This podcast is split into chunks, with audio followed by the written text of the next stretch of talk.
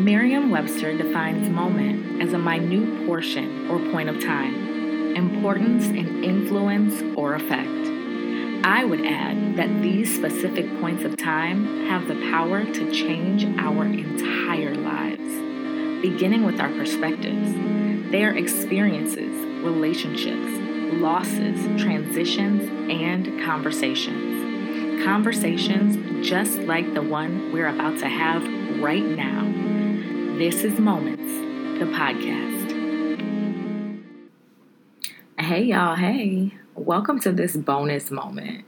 No, I had no intentions on dropping two moments back to back, but I felt like it was necessary for me to come on and say what I needed to say.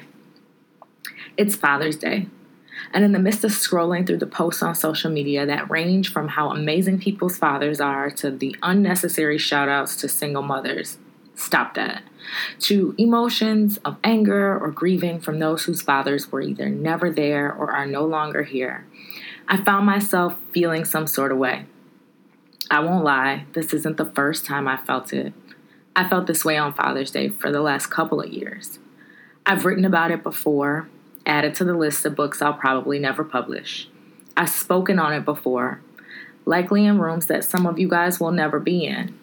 But I didn't want to miss the opportunity to address it again, using the gift of this platform to say it to the world. It's Father's Day.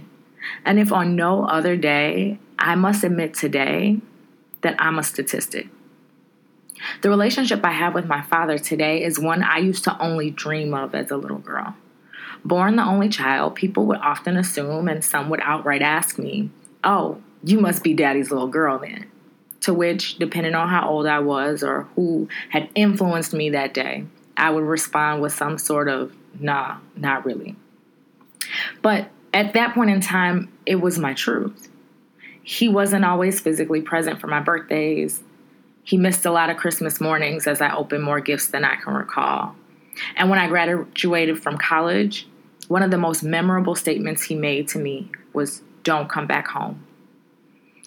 Yeah, I'm a statistic. I'm one of the 2.5 million black children who grew up all 36 years of my life with my father. Oh, you weren't ready for that shift, were you? Hear me, and hear me well, kings and queens. My father has been, always will be, and continues in this moment to be present in my life. And he, like so many other fathers who do what they do because it's who they are, deserves to be celebrated. He deserves to be honored. He deserves to be known, not just on Father's Day, but every day. Now, I know you're probably wondering, okay, Miranda, well, if he was so great, where'd your emotional intro just come from? You just told us you weren't daddy's little girl. You just told us he missed Christmases and birthdays.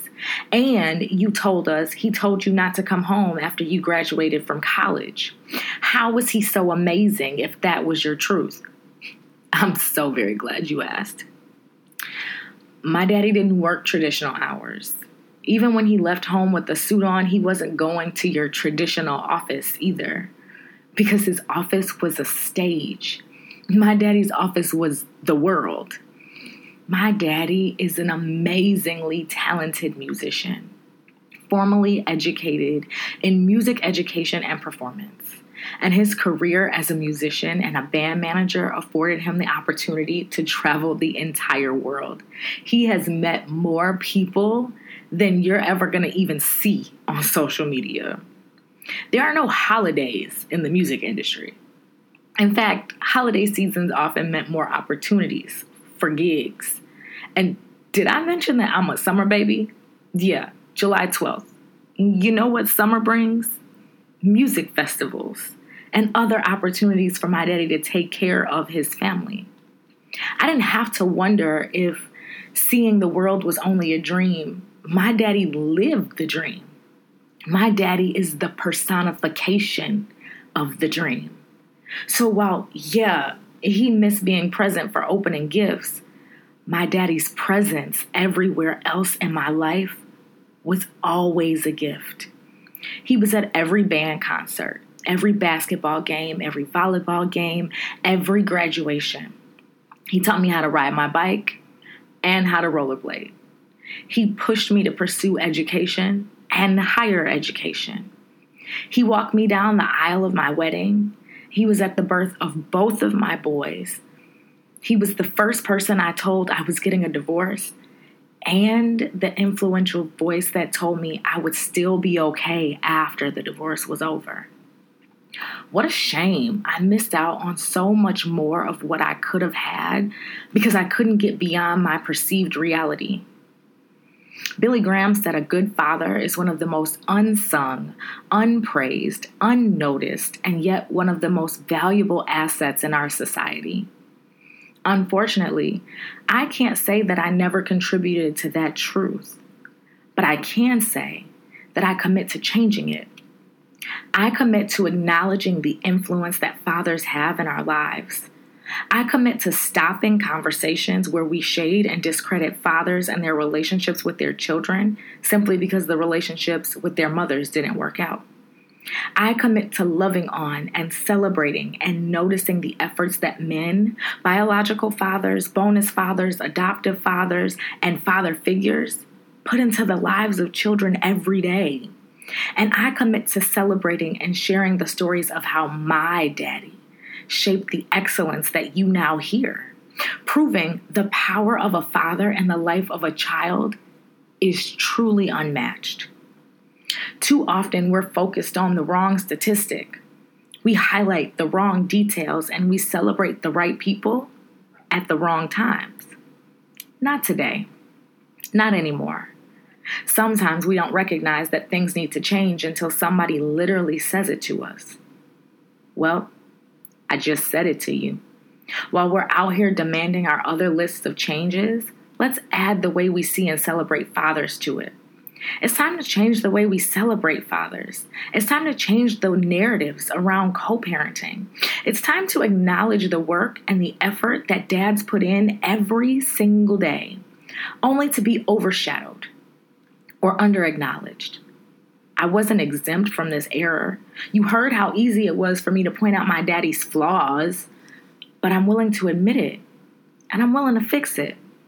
Oh, and while I'm admitting and fixing stuff, let me circle back to address my dad's comments about not coming back home after graduation. It came in the midst of an email that he'd sent me the weekend after my graduation from the University of Illinois. An email that I still have, dated May 18, 2005. That email started with I was so proud of you this past weekend all of the hard work and dedication that you have put in over the past four years is about to pay off for you. He went on to explain how he didn't want anything, including me being at home, to distract me from reaching my goals. He spoke about how I had matured and settled into becoming Miranda. I was becoming before Michelle Obama was becoming. And my daddy saw that. And he ended it by saying, Remember, you can talk to me about anything. I'm go- not always going to say what you want to hear, but I would never intentionally give you any bad advice. With more love than you may ever know, Dad. As I bring this moment to a close, I feel it necessary to give my dad the Father's Day card that Hallmark could never quite write. It may not rhyme or come on overpriced card stock, but it encompasses the words that he has always deserved but hasn't nearly gotten to hear as often as he should have. Dad, if being a parent has taught me anything, it's taught me that parenting doesn't come with an instruction manual. And even if it did, your kid could find a way to make sure you lost a screw or 12. It's easy for people to say what they think their parents should have done better but as great as I'd like to believe I turned out, I have to be honest in this moment and say that it was me that probably should have done better. For years, I allowed you to live in the shadow of others, in comparison of others, and under the opinions of others. All the while, you were always pushing me to be in the spotlight. I was too selfish to want to share you with anyone else, and I was too blind to see how unappreciative I was of all that you have constantly given and offered to me. I truly have what so many people only wish they'd had in a father. You've always showed up, you've always supported me, and you've always loved me, just as I was. I was wrong when I would say I wasn't daddy's little girl back then. Because the more I look back over the memories that we've shared, the more I realize you made sure I was always your little girl, even if I didn't always make sure to give you the honor and celebration that you deserved as my daddy. And I'm sorry. Thank you for never giving up on me, for always living up to your promises, and for proving even today that there really is nothing that I can't talk to you about. I'm so glad that you and I have fixed what I had unconsciously torn up for so long. I'm grateful to be able to have all that we have now together. And it may have taken me a bit longer than some to recognize it, but truer words have never been spoken. When I am at my best, I am my father's daughter. Thank you for setting the bar high, for reminding me that I'm never average and never have to accept mediocrity, and for being the example worth following. Happy Father's Day, Daddy, today and every day, with more love than you may ever know. Forever, Daddy's little girl. Thank you for listening to another casual conversation over whatever is in this coffee cup. Powerful enough to push you, controversial enough to challenge you, and short enough to leave you thirsting for more. These are Moments with Miranda Chanel, the podcast. Be sure to subscribe, like, and share Moments the podcast on your favorite podcast streaming network and connect with me live via Facebook or Instagram at Moments with Miranda. Until we meet again, be amazing, kings and queens. The world needs you.